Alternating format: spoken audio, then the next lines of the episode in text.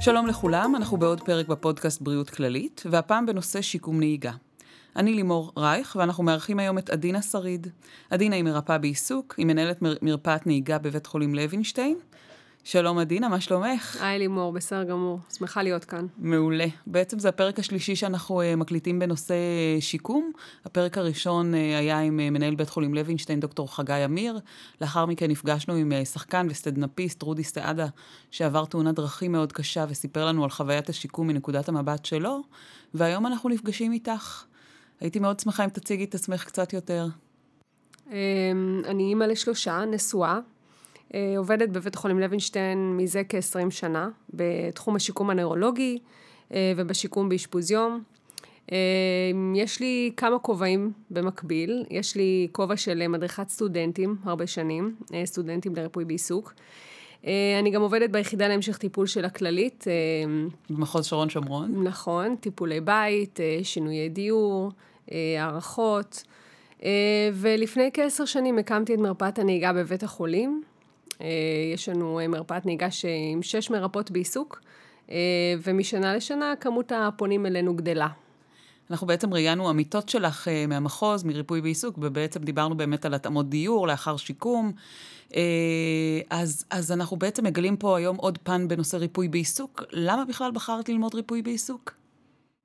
תמיד רציתי לטפל, תמיד רציתי מקצוע מתחום מקצועות הבריאות. וככה כשהגעתי לבחור בין אה, כמה מקצועות, אה, התחום הזה נראה לי הכי מעניין, הכי מגוון, אה, ושדורש יצירתיות, וזה מאוד מאוד התאים לי. יש גיוון מאוד מאוד גדול בעבודה, אפשר לבחור מה שרוצים, ואין שום שחיקה. או-אה, זו אמירה מאוד נחרצת, אין שחיקה. כן, כן, כי העשייה באמת באמת מגוונת ומעניינת, ואפשר תמיד ללמוד ולהתפתח לכל מיני כיוונים. אה, ותמיד מעניין לי. אז את אומרת אה, לכל מיני כיוונים, אז למה דווקא שיקום? אמ, כי עוד אה, כסטודנטית הגעתי להכשרה בבית החולים לוינשטיין, ושם פשוט התאהבתי בתחום הזה. אמ, זה תחום מעניין, זה תחום מלא אור ואופטימיות, אמ, ואני חושבת שזה מקום שנותן לי המון המון סיפוק. אמ, אני לרגע לא אה, חושבת שקשה שם, זאת אומרת, יש שם אה, אה, הרבה אנשים שואלים אותי, קשה לך? זה מקום קשה, איך את מסוגלת כל יום להגיע לשם? אמ, אז אני לא חושבת שזה מקום קשה, אני חושבת שזה מקום עם המון נקודות אור ואופטימיות, ו, ובאמת לוקחים את האנשים קדימה. ו... בעצם במהלך כיף. הלימודים נחשפת לבית החולים לוינשטיין והחלטת ששם את רוצה לעבוד? ושם אכן נשארתי. בהכשרה האחרונה שלי פשוט נשארתי מאז ועד היום. אז למה בעצם בחרת דווקא בנושא של שיקום נהיגה? אמ, כמרפאה בעיסוק אני מטפלת בכל תחומי התפקוד של המטופלים. אה, החל מתפקודים בסיסיים, שזה אכילה ולבוש, איך אה, להתלבש בכוחות עצמם, איך להתרחץ בכוחות עצמם, וכלה בתפקודים המורחבים, שזה אומר אה, לבשל, וזה אומר אה, ללכת לסופר, וזה אומר לנהל את התרופות. ולחזור לעבודה, וחלק מהתחומים התפקודים המורחבים האלה זה נהיגה, זה חלק מאוד מאוד משמעותי למטופלים, זה, זה בוער בהם, כי הרצון לחזור לתפקוד עובר דרך הנהיגה הרבה פעמים. והחלק הזה בעצם נשאר ללא מענה מבחינתי, ואני רציתי שכן יהיה לי מענה למטופלים, זה היה חשוב. אמ, אז החלטתי לעבור הכשרה בתחום, והתאהבתי בתחום. יפה. אז בואו נתחיל מההתחלה, מה בעצם החוק אומר לגבי אה, נהגים, אה, נהיגה, אם יש הגבלת גיל, מה בעצם, על מה החוק בעצם מדבר כשמדובר על נהגים? אוקיי, אז אה, אני אקריא את פקודת התעבורה שהיא סעיף 12ב. אה, רופא המטפל באדם שמלאו לו 16 שנים והוא מאבחן אצלו מחלה וסבור כי אותו אדם עלול בנהיגתו לסכן את עצמו או את זולתו מחמת אותה מחלה, ידווח על המחלה לרשות שקבע שר הבריאות. Uh, המרב"ד, זה המכון הרפואי לבטיחות בדרכים, uh, זה הגוף שקבע משרד הבריאות להחליט לגבי כשירות לנהיגה במדינת ישראל. Uh, ובעצם uh, יש מצבים רפואיים מובהקים שהרופא צריך לדווח עליהם uh, למרב"ד.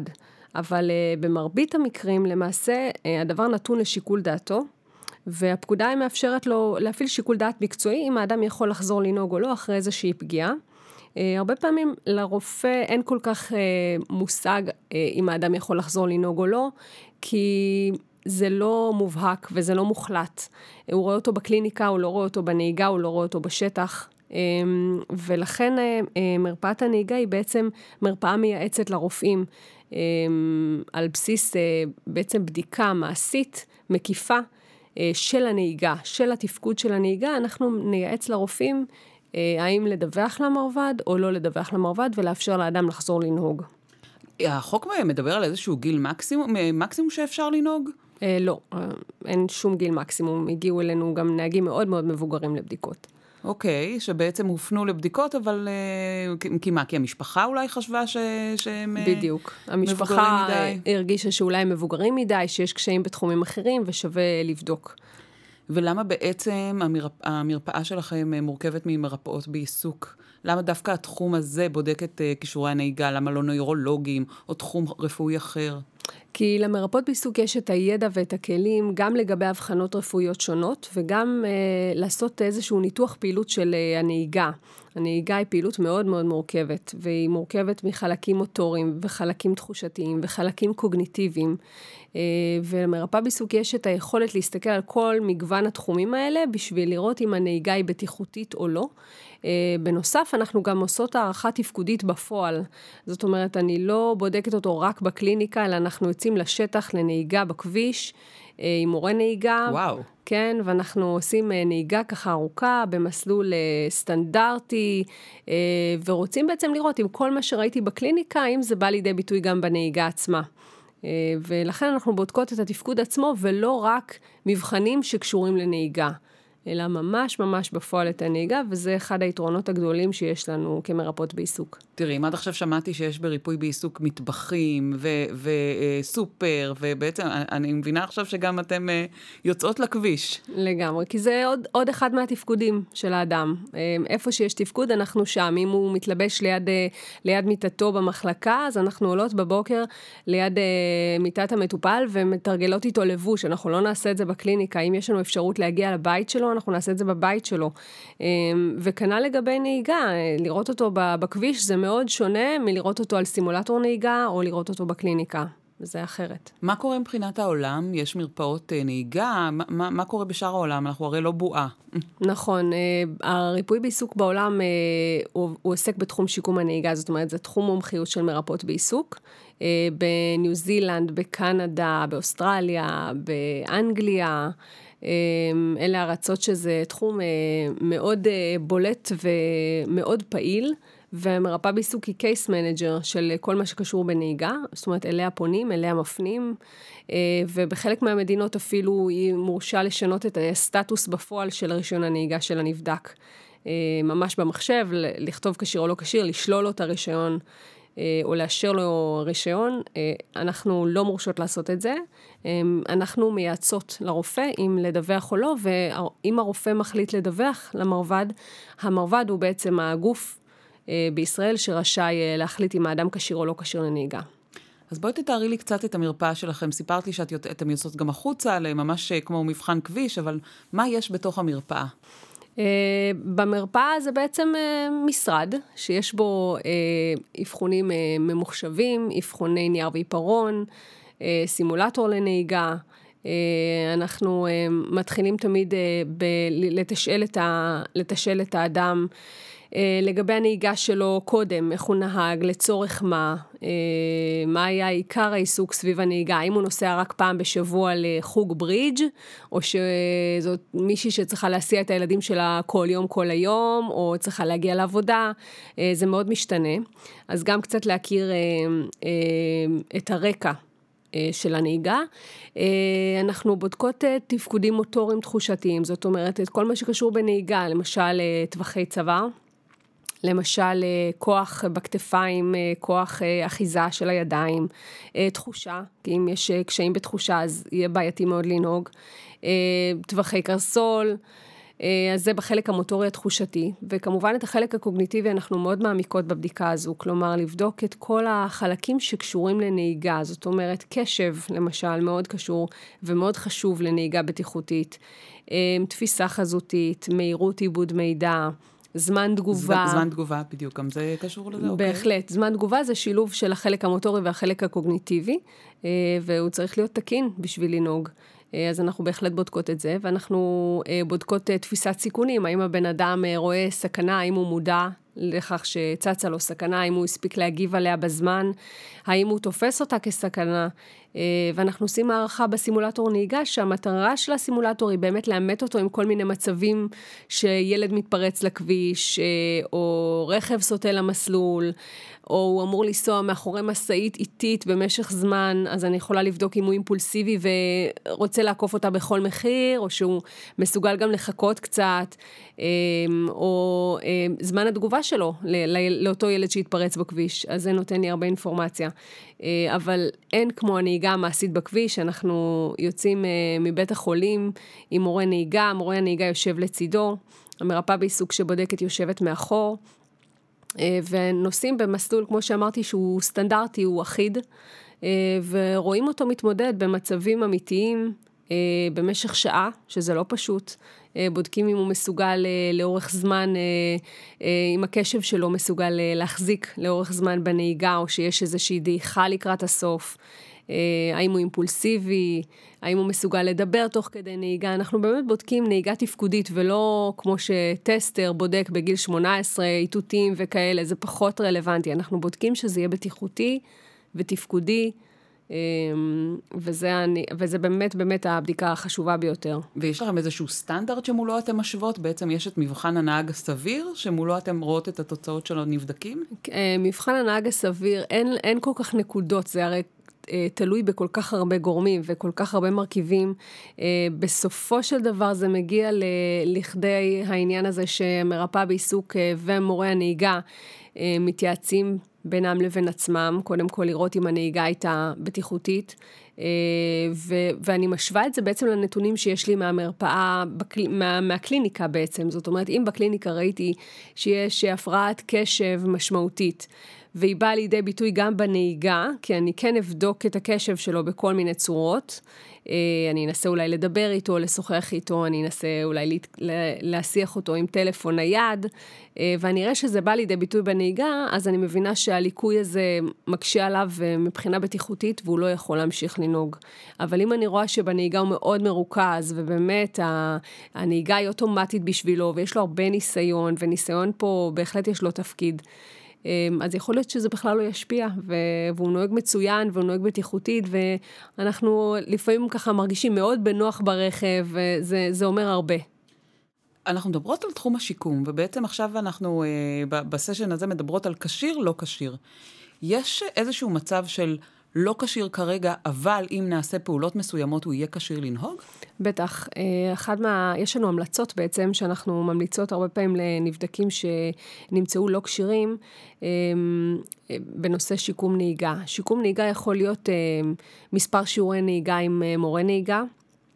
זאת אומרת, ממש לעבור הכשרה מחודשת בכביש, להגביר את הביטחון, לראות, אה, לדעת יותר לאן מסתכלים, עם באמת הנחיות מאוד מפורטות למורה נהיגה על מה לעבוד, וזה קצר מועד, זאת אומרת, מדברים פה על שישה, שבעה שיעורים, לא יותר מזה, בשביל לנסות לשפר את תפקוד הנהיגה. אפשר uh, לעבוד על תפקודים קוגניטיביים, להפנות אותו למרפאת ריפוי בעיסוק, או למרפאה בעיסוק שעובדת איתו, שתעבוד על תחומים ספציפיים uh, שמצאנו שהם לקויים, למשל על קשב, על מהירות תגובה, uh, על תפיסה חזותית, שידע לסרוק יותר טוב את הסביבה שלו, על מה להסתכל ועל מה לא להסתכל. Uh, לפעמים רענון תיאורטי, לחזור קצת לתמרורים, להיזכר בהם uh, ולראות שבאמת uh, אותו אדם יתמצא טוב יותר בכביש. כן, בהחלט זה, זה תחום, אה, תחום השיקום נהיגה הוא תחום גדול ומפותח. אני חייבת להגיד שלא כל אחד יכול להשתקם מבחינת הנהיגה. יש פגיעות שהן מאוד מאוד מאוד קשות, ואז אנחנו מבקשים אה, לא לנהוג יותר. ואדם יכול להגיע לבדיקות נוספות במשך הזמן. לא תמיד הוא משתפר, לפעמים התפקוד יורד, יש אה, מחלות מסוימות שה... יש הידרדרות במצב, אז זה בהחלט אה, תלוי בהבחנה. אז אפרופו, יכול להגיע שוב, בעצם איך מגיעים למרפאת הנהיגה שלכם? צריכים הפנייה, מגיעים לבד? מה הפרוצדורות? אמ, אז יש בעצם שני מסלולים. מסלול אחד זה למאושפזי בית חולים לוינשטיין, הם בעצם זה חלק מהשיקום שלהם. הרופא מפנה, אמ, כל הצוות מגיע להחלטה האם להפנות אותו למרפאה. שוב, אני אומרת, מדובר במטופלים שהרופא מתלבט לגביהם. אמ, שהוא לא יודע אם הם כשירים או לא כשירים, כי אם הוא יודע שמישהו לא כשיר חד משמעית, אז הוא מפנה אותו למרב"ד.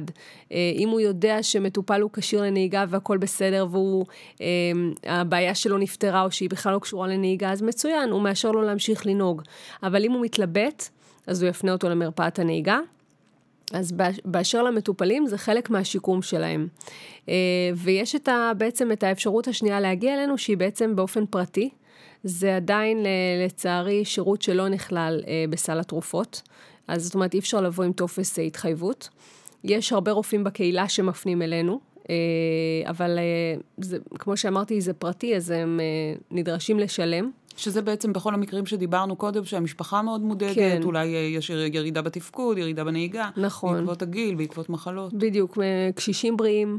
אה, מגיעים אלינו אה, בני נוער במהלך לימודי הנהיגה שלהם שנתקלים בקושי, אה, הם עושים המון שיעורים ולא מצליחים לעבור טסט או לא מתקדמים. ואז בעצם מה אתם, מה אתם מגלים? איזה סיבות? יש לך כמה סיפורים לשתף אותנו? כן, יש בני נוער עם הפרעות קשב משמעותיות שהגיעו אלינו, ואנחנו לפעמים הם מגיעים כבר עם הבחנה של הפרעת קשב, היום יש הרבה הבחנות כאלה, אבל למשל הם לא מטופלים תרופתית.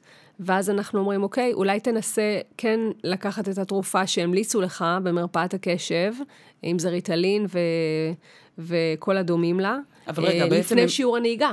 הם נכשלים, הם אה, נכשלים בתיאוריה או, או ב, ב... לא, אני, הגיע, הגיעו אליי אה, מספר אה, אה, תלמידים שלא מצליחים להתקדם בשיעורי הנהיגה, עשו המון שיעורי נהיגה, אני מדברת על עשרות, ולא מצליחים להתקדם, וההורים מגיעים ואומרים, מה קורה? למה, למה זה קורה? כי הוא היה תלמיד טוב בבית ספר, ואוקיי, ואז מסתבר שבבית הספר הוא היה נוטל ריטלין, אה, כמו שהמליצו לו, או קונצרטה, אה, אבל בשיעורי נהיגה לא. ואז בעצם אני אומרת, למה לא? כי לימוד נהיגה הוא כמו כל שיעור אחר, אתה מגיע ללמוד, ו- וכדי ללמוד יותר טוב, אתה צריך להיעזר בתרופה שעוזרת לך. אה, ואז הם שואלים, אה, מה, אני אצטרך עכשיו כל החיים כשאני נוהג תמיד לקחת את התרופה? אה, אז לא, קודם כל, אם זה רק לצורך הלימוד בהתחלה, ויכול להיות שאחר כך הכל הופך להיות כל כך אוטומטי ופשוט, שאפשר גם לוותר לפעמים על התרופה, אבל יש אנשים שכן, שצריכים ליטול את התרופה הזאת לפני שהם נוהגים, כי זה עוזר להם, זה ממקד אותם. אמ, אז זה אחד, מה, אחד מהמקרים ש, אמ, שנתקלתי בו, שבאמת התרופה עשתה פלאים, ו, וברגע שהיא באמת התחיל לקחת את התרופות לפני שיעורי הנהיגה, פתאום התקדם ו, והגיע לטסט ועבר, אז זה היה סיפור הצלחה מאוד, אה, מאוד נחמד בשבילנו. אמ, באמת זה לפעמים רק ברמה של הדרכה. אמ, לפעמים לקויות למידה, אה, אה, כל מיני אה, בני נוער שמגיעים עם הפרעות התפתחותיות מהילדות, אמ, שעוד פעם מנהלים מסלול רגיל ואפילו לומדים רגיל ומסיימים בגרויות ולא מצליחים לנהוג. ולפעמים, ונהיגה היא תחום כל כך מורכב וכל כך מסובך ותלוי בכל כך הרבה גורמים, צריך שם מהירות מאוד גבוהה של תגובה. אה, ובבית ספר אתה לא צריך להגיב מהר, אתה גם יכול להיות איטי יותר, לקבל אפילו הארכת זמן. אתה מקבל הארכת זמן בנהיגה, אין, בכביש, אף אחד לא נותן לך הארכת זמן. אין הארכת זמן, ואז באמת אה, צריך לשבת איתם, ולפעמים גם להסביר בצורה הכי עדינה. אה, להורים ולילד ש, שזה לא מתאים, שנהיגה היא לא מתאימה לו. הוא לא יכול לנהוג כי יש לו תגובות מאוד מאוד איטיות, וזה יכול לסכן אותו. אז ההמלצה היא תגור בעיר גדולה עם uh, תחבורה עם ציבורית תחבורה, מעולה. כן, נכון, ויש uh, דרכים אלטרנטיביות, uh, אלטרנטיביות uh, באמת להתנייד היום בקהילה, לא בכל מקום, זה אחד מהבעיות הגדולות פה בארץ, שלא בכל מקום יש תחבורה ציבורית טובה. אבל כן, אותו אדם יצטרך לקחת את זה בחשבון כשהוא יבחר איפה לגור, כן. בואי נדבר קצת על אה, נכים. בעצם אה, מישהו שהוא, ניקח אה, case study, נפגע תאונת דרכים, קטוע רגליים, בעצם צריך להסתגל למצב החדש שלו, וגם לנהיגה חדשה, ואני מניחה גם לאוטו חדש, עם מילוכים שהם... נכון. איפה, איפה, איפה אתם משתלבים כמרפאת נהיגה בכל התהליך הזה של הפיכת ה, ה, הנפגע הזה מאיש נכה לאיש נכה, אבל שמסוגל גם לנהוג? אז אם הפגיעה היא רק מוטורית, כמו שאמרת, למשל קטיעה של שתי הרגליים, אמ, אז כמרפאת נהיגה כיום, אין לי הרבה איך לעזור לו. כי אה, הנושא של התאמת אביזרי עזר והתאמת רכב, הם בידיים של המרב"ד, של המכון הרפואי לבטיחות בדרכים, הם עושים את זה מצוין, אתה מגיע לשם, והם אה, אה, אומרים שאתה צריך מנגנון ידני, ואתה לומד אה, כמה שיעורי נהיגה אצל מורה שיש לו מנגנון ידני, כלומר גז וברקס ביד וההגה ביד השנייה. אה, לומדים כמה שיעורים ואפשר לחזור לנהיגה, זה, זו לא הבעיה, והוא לא צריך אותנו, כי המיקוד של המרפאה שלנו הוא בפן הקוגניטיבי, תפיסתי יותר. אה, ופחות בפן המוטורי. לפן המוטורי יש המון אביזרי עזר, אפשר להתאים את הרכב כמעט לכל מגבלה. זאת אומרת, באמת, אה, השמיים הם הגבול. אפשר לנהוג עם ג'ויסטיק, ואפשר לנהוג אה, מתוך כיסא הגלגלים, ואפשר לנהוג עם הגה מרוכך, והגה חשמלי, והגה קטן יותר, והגה מאוזן, והמון המון שיטות כדי לסייע לאדם לנהוג, להעביר את הנהיגה לרגל שמאל. זה דברים שהם יחסית פשוטים לפתרון. ו... ואז אה, צריך לעשות שיעורי נהיגה ברכב המותאם, ואז חוזרים לנהוג. אה, אבל כשמדובר בפגיעה קוגניטיבית, שמה, שמה זה יותר קשה. אז בואי נדבר קצת על מחלות שבעצם מביאות לכדי אה, פגיעה קוגניטיבית. איזה, איזה, איזה אנשים עם איזה מחלות את פוגשת במרפאה? מגיעים הרבה אנשים מהקהילה שאובחנו עם התחלה של דמנציה, מייל דמנציה או ירידה קוגניטיבית קלה. אה, ובהתחלה של דמנציה אפשר עדיין לנהוג. זאת אומרת, אה, יש לפעמים הפרעות בשפה קצת, ויש הפרעות בזיכרון בטח, אבל עדיין אפשרי לנהוג. הנהיגה היא הרבה פעמים אוטומטית, וזמני התגובה נשארים שמורים, אה, אז בתחילת הדרך זה עדיין אפשרי, ומגיעים אלינו להערכה, ואנחנו תמיד ממליצים לחזור לבדיקה אחרי שישה חודשים, אחרי שנה. אמ, כדי באמת לוודא, כי זה מצב שהוא פרוגרסיבי, זה, מש, זה משהו שהוא מתקדם, ואנחנו נרצה לראות ולבדוק אותו כל כמה זמן למעקב, אמ, כדי לוודא שהוא עדיין כשיר לנהיגה, ואם לא, להוריד אותו מהכביש בזמן. יש עוד מחלות שאת פוגשת? אמ, כן, גם אה, חולי פרקינסון מגיעים אלינו הרבה לקליניקה, מגיעים אלינו, אה, מגיעה אוכלוסייה נוירולוגית, אנשים אחרי אירוע מוחי אה, שעבר הרבה, עברו הרבה שנים מאז הפגיעה, מגיעים אלינו. אה, בעצם אה, אוכלוסייה עם מחלות כרוניות, אה, למשל מתחום בריאות הנפש, מגיעים כדי להיבדק, זה אנשים שנוטלים הרבה תרופות, ולפעמים יש ירידה קוגניטיבית עם השנים, לא תמיד, אבל לפעמים זה קורה, ורוצים, הרופא הפסיכיאטר או הרופא המטפל שלהם רוצה להעריך אם הם כשירים עדיין לנהיגה, אז הם מגיעים אלינו. מה עם ראייה? בעצם יש אנשים שהסטטוס הראייתי שלהם משתנה לאורך השנים, ואני לא רואה שיש שינוי ברישיון. למשל, אצלי, כשאני בעצם הוצאתי רישיון, אה, לא, לא, לא, היו, לא, לא ענדתי משקפיים, ועכשיו כן, ובעצם ברישיון, אני לא, לא חייב שאני, אה, לא כתוב לי שבעצם אני חייבת אה, לנהוג עם משקפיים. נכון, אז אם באמת היית הולכת לפי החוק בצורה מאוד מאוד ישרה, היית אמורה לדווח. אה, למשרד הרישוי שיש לך משקפיים, והיו מכניסים את זה לרישיון הנהיגה שלך, וזה היה כתוב לך כהגבלה ברישיון הנהיגה. אז קודם כל תודה, זה, זה, זה מה שאני אעשה. זה באמת מקרה קל ביותר, אני לא חושבת ש, שזה משהו שהוא מאוד מאוד קריטי, אה, אבל כן, אה, אנשים בשינוי במצב בריאותם מחויבים לדווח לרופא, לפחות לרופא שלהם, והרופא משם מחויב לדווח. הלאה.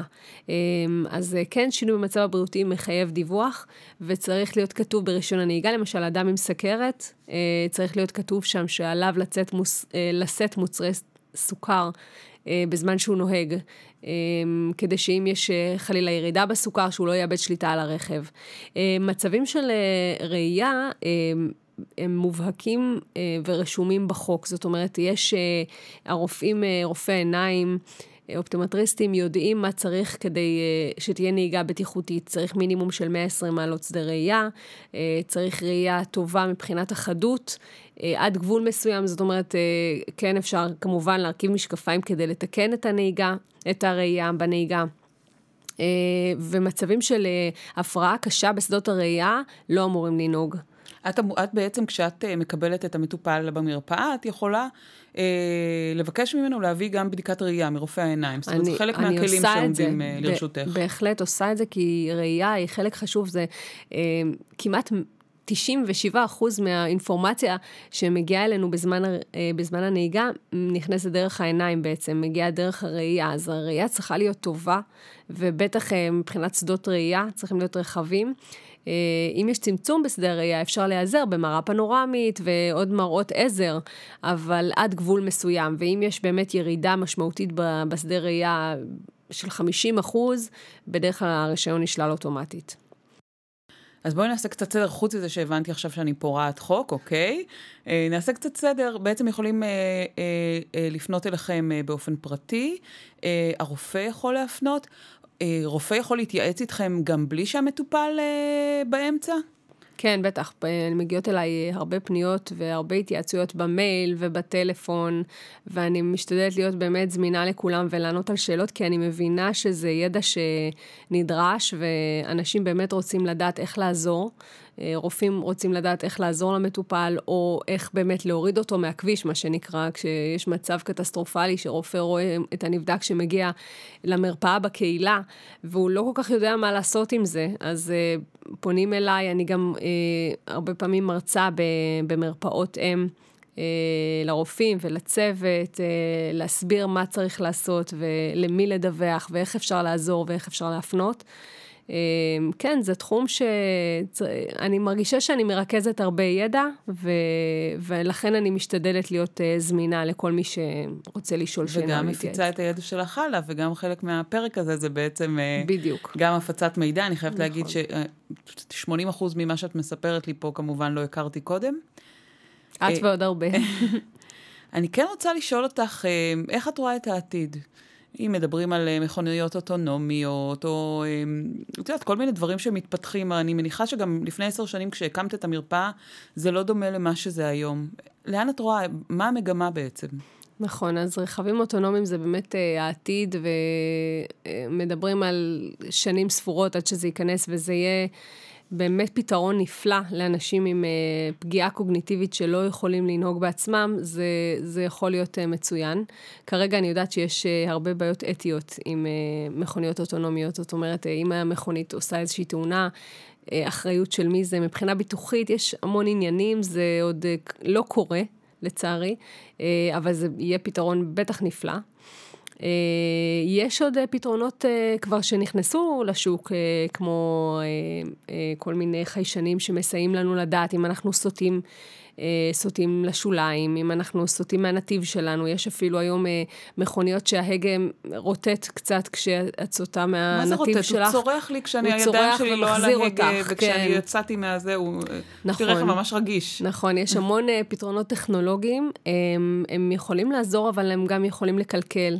כלומר, מה אנחנו עושים הרבה פעמים? אנחנו פשוט מכבים את הצפצוף המעצבן, או אם, אם יש באפשרותנו להפסיק את ההתראות האלה. אז אנחנו נפסיק אותם, אה, כי זה מעצבן וזה מרגיז, וזה גם מתריע על סטיות שהן אה, אמורות, אה, שאת רוצה לסטות, אז זה מתריע וזה מרגיז. אז גם יש את העניין של הסתגלות, מסתגלים כבר לצפצוף, כבר לא מתייחסים אליו. אז זה לכאן ולכאן, הפתרונות הטכנולוגיים הם יכולים לעזור, אבל במקרה של ליקויים קוגניטיביים משמעותיים זה, זה פחות עוזר. זה עוזר לנו כאנשים בריאים, מתפקדים, לשמור על ערנות. ולהתנייד בצורה נכונה ובטיחותית. לאנשים עם פגיעות, אני חושבת שקצת פחות. אני חושבת שזה יותר מזה מסטייה לשוליים. זה הרבה פעמים לתפוס את כל מה שקורה במרחב, להגיב בזמן, להיות ערני. אה, הטכנולוגיה לא הגיעה עדיין לשם, בעיניי. בעצם אני, אה, אנחנו מתקדמות אה, לקראת סיום הפרק, ואני רוצה לסיים במשהו אופטימי, אבל מתוך הלא אופטימי. כשאת בסוף הבדיקה מחליטה שבן אדם הוא לא כשיר, איך נעשית ההודעה לרופא? זה ברור לי, הכל פרוצדורלי, אבל יש אדם, יש אדם שיושב מולך, יש לו גם משפחה. איך בעצם את עושה את ההודעה הזו של אתה לא יכול לנהוג יותר? כן, אני חייבת לציין שזה מאוד קשה. אה, זה אה, להגיד לבן אדם, לתת לו את הבשורה הזאת, אה, הרבה פעמים אנחנו רואות את זה כמו באמת בשורה מרה. כשמבשרים לאדם שהוא חולה באיזושהי מחלה קשה, זה מקביל בהרבה תחומים. כי נהיגה היא הרגליים שלנו, ולהגיד לבן אדם שאתה לא יכול לנהוג יותר זה לא פשוט. יש תגובות קשות. אבל אנחנו מרגישות שאנחנו חייבות להגיד את זה לאדם פנים מול פנים. אנחנו לא שולחות בדואר ו... ושיקבל את זה בבית, ואנחנו עומדות מולו ומסבירות לו ומדגימות. אה, ובאמת, באמת חשוב לנו לפרט למה הוא לא כשיר לנהיגה. בעצם משקפות לו את התוצאות של המבדקים שערכתן? נכון, נכון. למה אנחנו חושבות שאתה לא כשיר, וזה מאוד חשוב בשבילו להבין את זה, ואפילו אם עכשיו הוא לא מבין והוא כועס והוא עצוב, אה, וזה בסדר, אני אה, רוצה להאמין שבהמשך הוא יהיה יותר פנוי אולי לקבל ולהבין את זה. בגלל זה אנחנו גם משתדלות שהמשפחה תהיה חלק מהתהליך הזה, של ליצור איזושהי סביבה תומכת ברגע העצוב הזה. אה, ואנחנו אה, באמת אה, חושבות שאנחנו מספיק מקצועיות באמת לדעת אם הוא כשיר או לא כשיר ולעמוד מאחורי זה. יש שם המון אחריות. כי אם האדם הוא אדם מבוגר, שהוא צריך את האוטו רק לפעם בשבוע לנסוע לברידג', ואני לוקחת לו את זה, את האפשרות הזאת. כי אה, עדיין בפעם בשבוע הזה הוא יכול או לפגוע בעצמו או לפגוע בסביבה. בדיוק. אבל מצד שני עכשיו הוא לא יצא, ואולי הוא יהיה בדיכאון, ו- ויפסיק לעסוק בכל פעילות חברתית, וזה מאוד קשה, זו אחריות מאוד מאוד גדולה. אז חלק מהאחריות היא גם לנסות למצוא אלטרנטיבות. אה, לחשוב איתו ביחד איך כן אפשר להגיע לברידג' הזה בצורה אחרת, אולי חבר שיסיע או משפחה שתסיע. אה, וחשוב שהמשפחה גם תבין שזה, וגם שהאדם יבין, ש... שהוא בעצם, אנחנו מנסות להציל אותו, ואנחנו מנסות לדאוג כן לשלומו, אה, ושהוא יהיה בריא ומאושר. אה, ולא יחזור לבית החולים אה, מדלת אחרת, דרך מחלקה אחרת של חלילה פגוע ראש או נפגע אורתופדי אחרי תאונת דרכים. והרעיון הוא באמת מניעה. ובאמת למצוא אלטרנטיבות כדי לשמר את העיסוקים שלו ולא לפגוע בעיסוקים שלו. יש לי שאלה שאולי הייתי צריכה לשאול אותה באמצע הפרק, אבל היא צצה לי עכשיו, אז תסלחי לי. Uh, בעצם יש לכם הבחנה בין כלי הנהיגה השונים? זאת אומרת, יכול להיות שאתם uh, תבואו ותגידו, אוקיי, הבן אדם הזה לא יכול uh, לרכב על uh, אופנוע, בגלל בעיות בשיווי משקל, אבל הוא כן יכול להיות בטוח בתוך אוטו. יש דבר כזה? אני שמחה שאת שואלת, אנחנו בודקים רק בהקשר של רכב פרטי. אנחנו לא בודקות אה, אה, כשירות לנהיגה באופנוע, אנחנו לא בודקות כשירות לנהיגה באוטובוס או במשאית. אה, אה, זאת אומרת, נהגים שיש להם רכב מקצועי, רישיון מקצועי, אנחנו לא מתייחסות לזה, אנחנו מתייחסות רק לרכב הפרטי. בהקשר של אה, אה, רישיונות אחרים, מסוגים שונים, אנחנו מפנים אה, למכון הרפואי לבטיחות בדרכים, יש שיקולים אחרים אה, לגבי אה, נהיגה מקצועית. שהם מעבר לשיקולים של נהיגה ברכב פרטי. אנחנו ממש בודקות רק את הרכב הפרטי, אז זה טוב שהבהרנו את זה. אוקיי, okay. אז בואי נסכם שאם יצוצו לי עוד שאלות, אני מזמינה אותך לעוד פרק, כי מסתבר שזה תחום מרתק, ואני מאמין, אני מודה שלא האמנתי שהוא כל כך uh, עמוק. אני רוצה להודות לך שהגעת לכאן ופתחת לנו חלון לנושא הזה, ובהצלחה בהמשך, ואולי אנחנו נתראה בעוד פרק. תודה רבה ובשמחה. תודה.